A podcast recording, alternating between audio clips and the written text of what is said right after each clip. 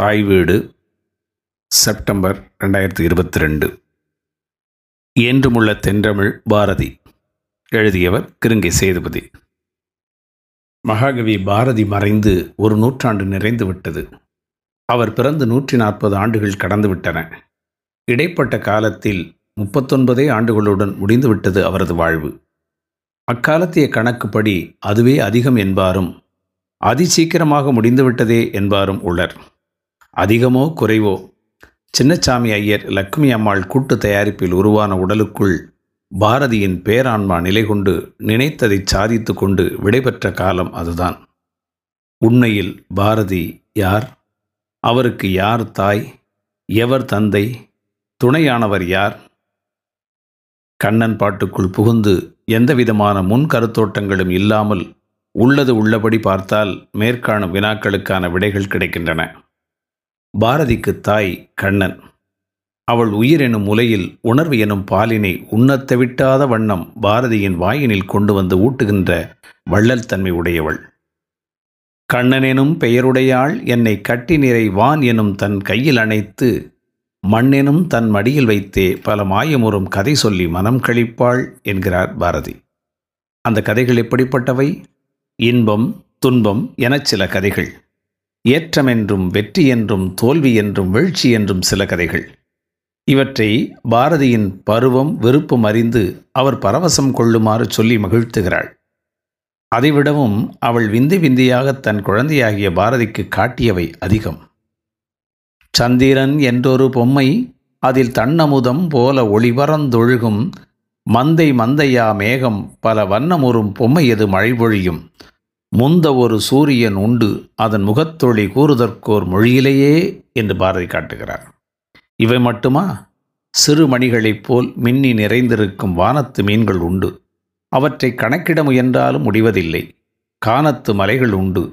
அவை எந்த காலமும் தம்மிடம் விட்டு நகர்வதில்லை. மௌனமாகத்தான் இருக்கும். ஒரு வார்த்தை பேசாது. ஆனால் விளையாட வரும் காண் என்கிறார் பாரதி. ஓடி விளையாடி வரும் நதிகளெல்லாம் போய் விழும் விரிகடல் மிகப்பெரிய பொம்மையாம். எல்லை காணா இயலாத அது அலையற்றி நுரைகக்கி ஒரு பாட்டிசைக்கும். ஒல் எனும் அப்பாட்டினிலே அம்மை ஓம் எனும் பெயர் என்றும் ஒலித்திடும் காண் என்கிறார் பாரதி. மேலும் சோலைகள் காடுகள் மலர்கள் இறகுடை பறவைகள் விலங்குகள் ஊர்வன கடல் நீரில் வாழும் சுரவினங்கள் மீன்கள் இப்படி பிரபஞ்ச பொருள்களையெல்லாம் விளையாட்டு பொருள்களாக்கி உயிர்க்கு உணர்வெனும் அமுதம் ஊட்டுகிற கண்ணனை நீல நிறமான மனித பொம்மைக்குள் அடக்கி பார்க்க முடியுமா என்ன? இவற்றை மட்டுமா அத்தாய் வைத்தாள்? சாத்திரம் கோடி வைத்தாள்? அவை தம்மினும் உயர்ந்ததோர் ஞானம் வைத்தாள்? மீத்திடும் பொழுதினிலே நான் வேடிக்கை உறக்கண்டு நகைப்பதற்கே கோத்த பொய் வேதங்களும் மத கொலைகளும் அரசர்தம் கூத்துகளும் மூத்தவர் பொய்நடையும் இள மூடதம் கவலையும் அவள் புனைந்தாள் என்கிறார். எத்தனை தெளிவு. இதுவரையில் விளையாட்டுப் பொருள்களைக் காட்டிய பாரதி நிறைவில் உலக நடப்புகளை ஒரு நொடியில் காட்டி அதில் ஒட்டியும் ஒட்டாமல் தன் தெளிந்த பாதையை தேர்ந்து கொள்ள அன்னை செய்த வழிவகையினையும் சுட்டுகிறார்.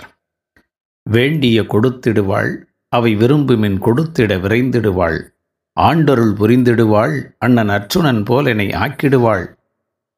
பாரதிக்கு அண்ணன் அர்ச்சுனனாம். அவனுக்கு இளையரான பாரதிக்கு எங்கே காண்டீபம்? அது எழுதுகோலாக வந்து அவதரித்திருக்கிறது. அதை சொல்லாமல் சொல்லுகிறார் பாரதி. யாண்டும் எக்காலத்திலும் அவள் இன்னொருள் பாடுனல் தொழில் புரிவேன். நீண்டதொர் புகழ் வாழ்வும் பிற நிகரரு பெருமையும் அவள் கொடுப்பாள் என்கிறார். அவள் கொடுத்தாளா? எனில் ஆம் என்பதே பதில். ஊனுடலை தாங்கி நோய்க்கு இடம் கொடுத்து வீணே கழியும் பொழுதுகளை அவள் கொடுக்கவில்லை. இறந்த பின்னர் ஒரு நூற்றாண்டு கழிந்த பிறகும் இன்றளவும் நின்று பேசும் புகழ் வாழ்வையும் பெருமையையும் இந்த பிரபஞ்ச பேராற்றல் பாரதிக்கு கொடுத்திருக்கிறதே? அது பொய்யா? இதுபோல் பாரதிக்கு தந்தையாகவும் சேவகனாகவும் ஆசானாகவும் சீடனாகவும் அரசனாகவும் கண்ணன் அமைந்த விதத்தை மீளவும் வாசித்து பார்க்கலாம். அதிலும் காதலியாக காட்டும் கவிதைகளில் பாரதியின் கவிதை விஸ்வரூபம் கம்பீரமாகச் சுடரும். அதற்கு நிகராக அவரது வயதை ஒப்பிட்டு பார்த்தால் காலக்கணக்கு மிக பெரும் பொய்யாகும். ஒரு புள்ளி விவர கணக்கு போட்டு பார்த்தால் அவரது எட்டயபுர வாசம் முன்னும் பின்னுமாய் பதினாறு கூட்டல் இரண்டு ஆக பதினெட்டு ஆண்டுகள். சென்னை வாசம் முன்னும் பின்னுமாய் நான்கு கூட்டல் ஒன்று ஆண்டுக்கும் குறைவாக ஐந்து ஆண்டுகள் புதுச்சேரியில் பத்து ஆண்டுகள் காசியில் நான்கு ஆண்டுகள் கடையத்தில் கழித்த ஆண்டுகள் இரண்டு. இடைப்பட்ட உதிரி நாட்களில் கடலூர் சிறை காரைக்குடி கானாடுகாத்தான் சூரத் மதுரை திருவண்ணாமலை ஈரோடு கருங்கல் பாளையம் என்று அலைபடு வாழ்க்கை மேற்கொண்டவர் பாரதி. இது ஒரு கணக்கு. ஆயிரத்தி எண்ணூற்றி எண்பத்தி ரெண்டாம் ஆண்டு தொடங்கி ஆயிரத்தி தொள்ளாயிரத்தி இருபத்தொன்று வரையிலான அவர் வாழ்க்கை காலம் இரு நூற்றாண்டுகளின் அந்தியாதியாக அமைந்திருக்கிறது. எனவே அவர் ஒரு யுக சந்தியாக இருக்க வேண்டியது காலத்தின் கட்டாயம். இதே காலகட்டத்தில் பிறந்தவர்களுக்கெல்லாம் கிடைக்காத வாழ்வியல் ஒழுங்கை தனக்கானதாக வகுத்து கொண்டவர் பாரதி. இது இப்பிறவியிலேயே தோன்றி மறவதன்று பல யுகங்களாக நீண்டு வருவது வளர்வது.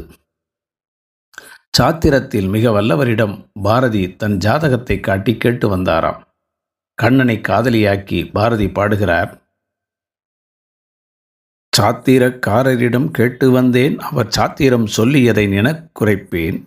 நேற்று முன்னாளில் வந்த உறவன்றடி மிக நெடும்பண்டை காலம் முதல் நேர்ந்து வந்ததாம்.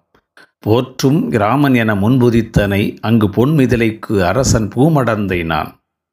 ஊற்றமிது என்ன ஒரு வேங்குழல் கொண்டோன்? கண்ணன் உருவம் நினக்கு அமைய பார்த்தன் அங்கு நான். முன்னை மிகப்பழமை இரணியனாம். எந்தை மூர்க்கம் தவிர்க்க வந்த நரசிங்கன் நீ. பின்னையோர் புத்தனென நான் வளர்ந்திட்டேன் ஒளி பெண்மை அசோதரை என்றுன்னை எய்தினேன். சொன்னவர் சாத்திரத்தில் மிக வல்லர்கான். அவர் சொல்லி பழுதிருக்க காரணமில்லை. இன்னும் கடைசி வரை ஒட்டிருக்குமாம். இதில் ஏதுக்கு ஆணமுற்று கண்புதைப்பதே என்று நாணி கண்புதைத்து விளையாடும் காதலன் காதலி விளையாட்டைக் காட்டி பிறப்பு இறப்பு என்னும் காலத்தின் லீலையை கவிதையாக்கி விடுகிறார் பாரதி. கண் திறந்தால் பிறப்பு மூடினால் இறப்பு இடையில் ஒரு கனவு இந்த இருப்பு. தன் வாழ்வையே கனவென பாடியவர்தானே பாரதி? இவ்வாறு கண்ணனை முன்னிறுத்தி பல யுகங்களின் வாழ்வியல் சித்திரங்களில் தன் இருப்பை உணர்ந்து காட்டுகிற இடங்கள் உன்னதம். அவற்றை கற்பனை என்று புறந்தள்ளினால் பாரதிக்கு யாதொரு நஷ்டமும் இல்லை. அற்புதம் என்று கொண்டாடினால் கவிதை அது சத்தியம் என்று உணர்ந்தால் அது பாரதியின் சரித்திரம். உறங்குவது போலும் சாக்காடு உறங்கி விழிப்பது போலும் பிறப்பு என்பது வள்ளுவச்சித்திரம் பிறப்பைப் போலவே இறப்பையும் நிறைவேற்றியாக வேண்டிய ஒரு கடமையாகவே கொண்டு மறைந்து போனவர் பாரதி. அதனை மிக எளிதான நடையில் அழகாக பதிவிடுகிறார் செல்லம்மாள் பாரதி. எனது புருஷன் ஸ்ரீமான் சுப்பிரமணிய பாரதி இந்த நாட்டில் பிறந்தார் வளர்ந்தார் வாழ்ந்தார் இறந்தார். அவருடைய ஸ்தூல தேகத்திற்கு முடிவு நேரிட்டு ஆத்மா விண்ணுலகம் சென்று விட்டது. கடவுளின் திருவிளையாடலில் இப்படி ஒரு ஆத்மா இவ்வுலகத்தில் ஜனித்து சொற்ப காலம் தங்கி சிற்சில காரியங்களை செய்ய வேண்டும் என்ற கட்டளையின்படி என் புருஷனும் ஜனித்து செய்ய வேண்டிய காரியங்களை அவசர அவசரமாக செய்துவிட்டு காலம் சமீபித்தவுடன் இறப்பதுவும் ஒரு அவசரமான கடமையாக கொண்டு அதனையும் செய்து முடித்தார் என்கிறார். இது பாரதி மறைந்த பிறகு அவர் தம் கவிதை தொகுதிக்கு செல்லம்மாள் பாரதி எழுதிய முன்னுரையின் ஒரு பகுதி.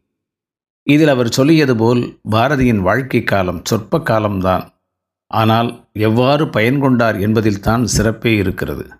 அதற்கு மேலும் சொற்ப காலம் தங்கி சிற்சில காரியங்களை செய்ய வேண்டும் என்ற கட்டளையின்படி இந்த தொடர்களின் பொருளுணர்ந்து செல்லம்மாள் எழுதினாரா?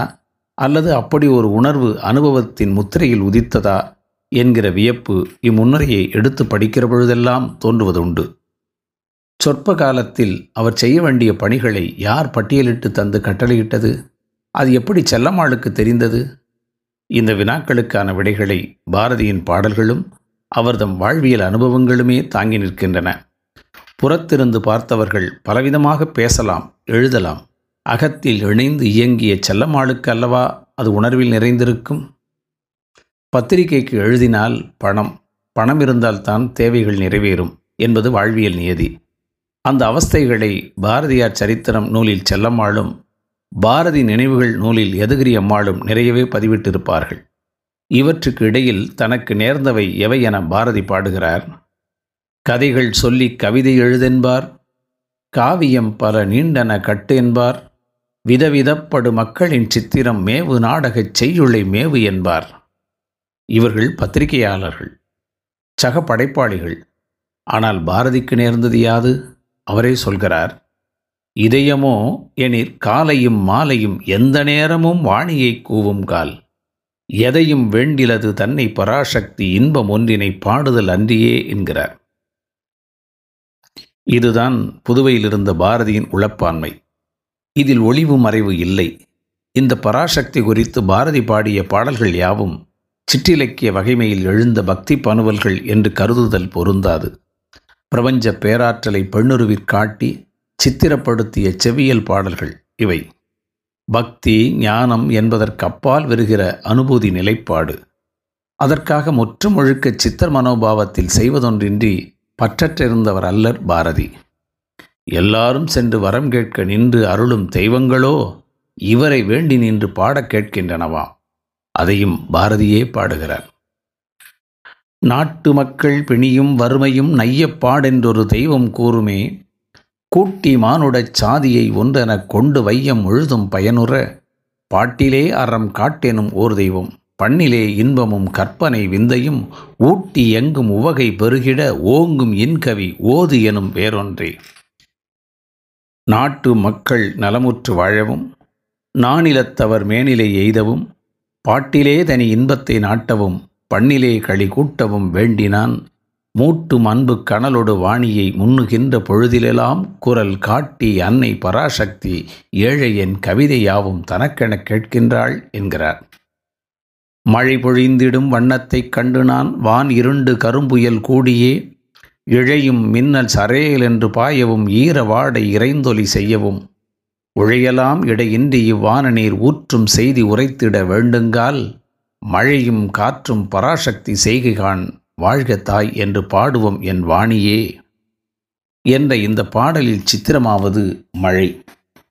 வான் இருண்டு கரும்புயல் கூடி மின்னல் பாய்ந்து ஈரவாடை எழுந்து இறைந்து ஒலி செய்ய இடையின்றி வானநீர் ஊற்றுவது இயற்கை. இதன் வண்ணம் கண்டு பாரதி பாடுவது வேறொன்று. விண்ணிலிருந்து மண்ணில் இறங்கி வரும் அவதார மகிமை. வானகம் இங்கு தென்படலாகும் விந்தைக் காட்சி அருளின் திருத்தோற்றம். இதில் மழையும் காற்றும் பராசக்தியின் செய்கையாக வெளிப்படுகிறது என்கிறார் பாரதி. அதனால் அத்தாயை வாழ்த்துகிறார். இந்த மழையையும் காற்றையும் விரிந்த தத்துவமாய் காட்சிப்படுத்தும் பாரதியின் காட்சி வசன கவிதைக்குள் புகுந்தால் தெளிவுறத் தரிசிக்கலாம். சொல்லி காட்டியதை அப்படியே தெளிவுரை பொழிப்புரை கொண்டு உள்வாங்கிக் கொள்கிற செய்யுளன்று இது. உள்ளுணர்வில் சென்று நிலைக்கும் அற்புத பாங்குடையது. சொல்லியும் முடியாத இந்த அருள் தன்மையினை பின்வரும் பாரதியின் பாடல் உணர்த்தி காட்டுகிறது. சொல்லினுக்கு எளிதாகவும் நின்றிடாள் சொல்லை வேறிடம் செல்ல வழிவிடாள் அல்லினுக்குள் பெருஞ்சுடர் காண்பவர் அன்னை சக்தியின் மேனி நலம் கண்டார்.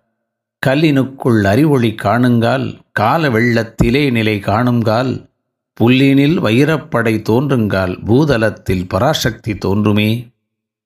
சராசரி பார்வையிலிருந்து உயர்ந்து ஆழ்ந்திருக்கும் அருளுளம் கண்டு தரிசனப்படுத்தும் இடத்தை நோக்கி தன் எழுத்தை நகர்த்த எத்தனை பெருந்தவம் பாரதி புரிந்திருக்க வேண்டும்.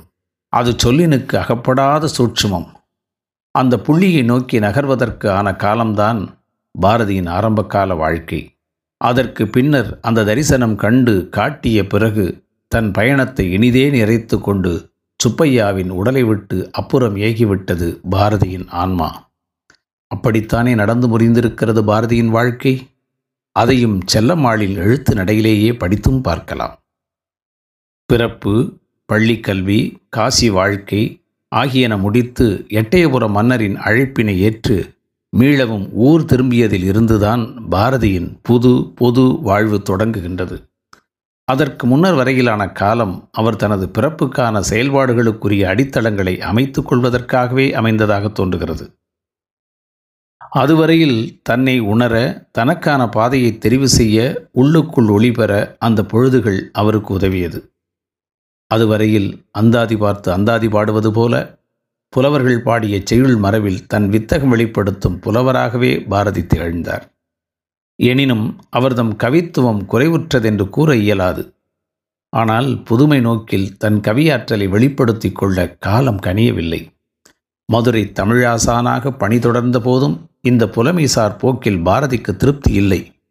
இதழாசிரியராக சென்னை வந்த பிறகே இயக்க ரீதியாக தன்னை நிலைப்படுத்தி கொண்டார். அவரது பிறவி நோக்கத்தை எய்தும் பாதையில் விரைந்து இயங்கத் தொடங்கினார். நூற்றாண்டு தேக்கத்தை அப்படியே குப்புறத் தள்ளிவிட்டு புத்துலகை நோக்கி தன் தேசத்தை முன்னடத்த எழுத்தை பேச்சை இயக்கத்தை பயனாக்கி கொண்டார். ஆயிரத்து தொள்ளாயிரத்து நான்காம் ஆண்டு முதல் சுப்பையா என்கிற சுப்பிரமணியம் பாரதியாக பரிணமிக்கத் தொடங்கினார். செல்லம்மாள் பாரதி எழுதுகிறார் ஆயிரத்து தொள்ளாயிரத்து நான்காம் வருஷத்தில் சுதேசமித்திரன் பத்திரிகையில் உப பத்திராதிபராக அமரும் முன்பே நம் நாட்டை பற்றிய கவலை அவருக்கு அதிகம் ஏற்பட்டுவிட்டது. எட்டயபுரம் சமஸ்தானாதிபதியின் கீழ் தான் ஏற்றுக்கொண்ட வேலையை திறனமாக நினைத்து தள்ளினார். மதுரை சேதுபதி வித்யாசாலையில் தமிழ் பண்டிதர் வேலையையும் அற்பமாக எண்ணி தள்ளினார். சுதேசமித்திரன் பத்திரிகைக்கு உழைக்க ஆரம்பித்தவுடன் அவரது உள்ளம் மலர்ச்சியடைய ஆரம்பித்தது.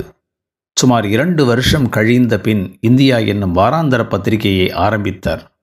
உடல் பொருள் ஆவி மூன்றையும் தேச கைங்கரியத்திற்கு முழு மனதுடன் அர்ப்பணம் செய்தார். சரஸ்வதி தேவி அவர் நாக்கில் நர்த்தனம் செய்ய ஆரம்பித்தாள். வந்தே மாதரம் என்ற சப்தம் அவரது இருதயத்திலிருந்து முழு தொனியுடன் கிளம்பிற்று. தமிழ்நாடெங்கும் பரவிற்று.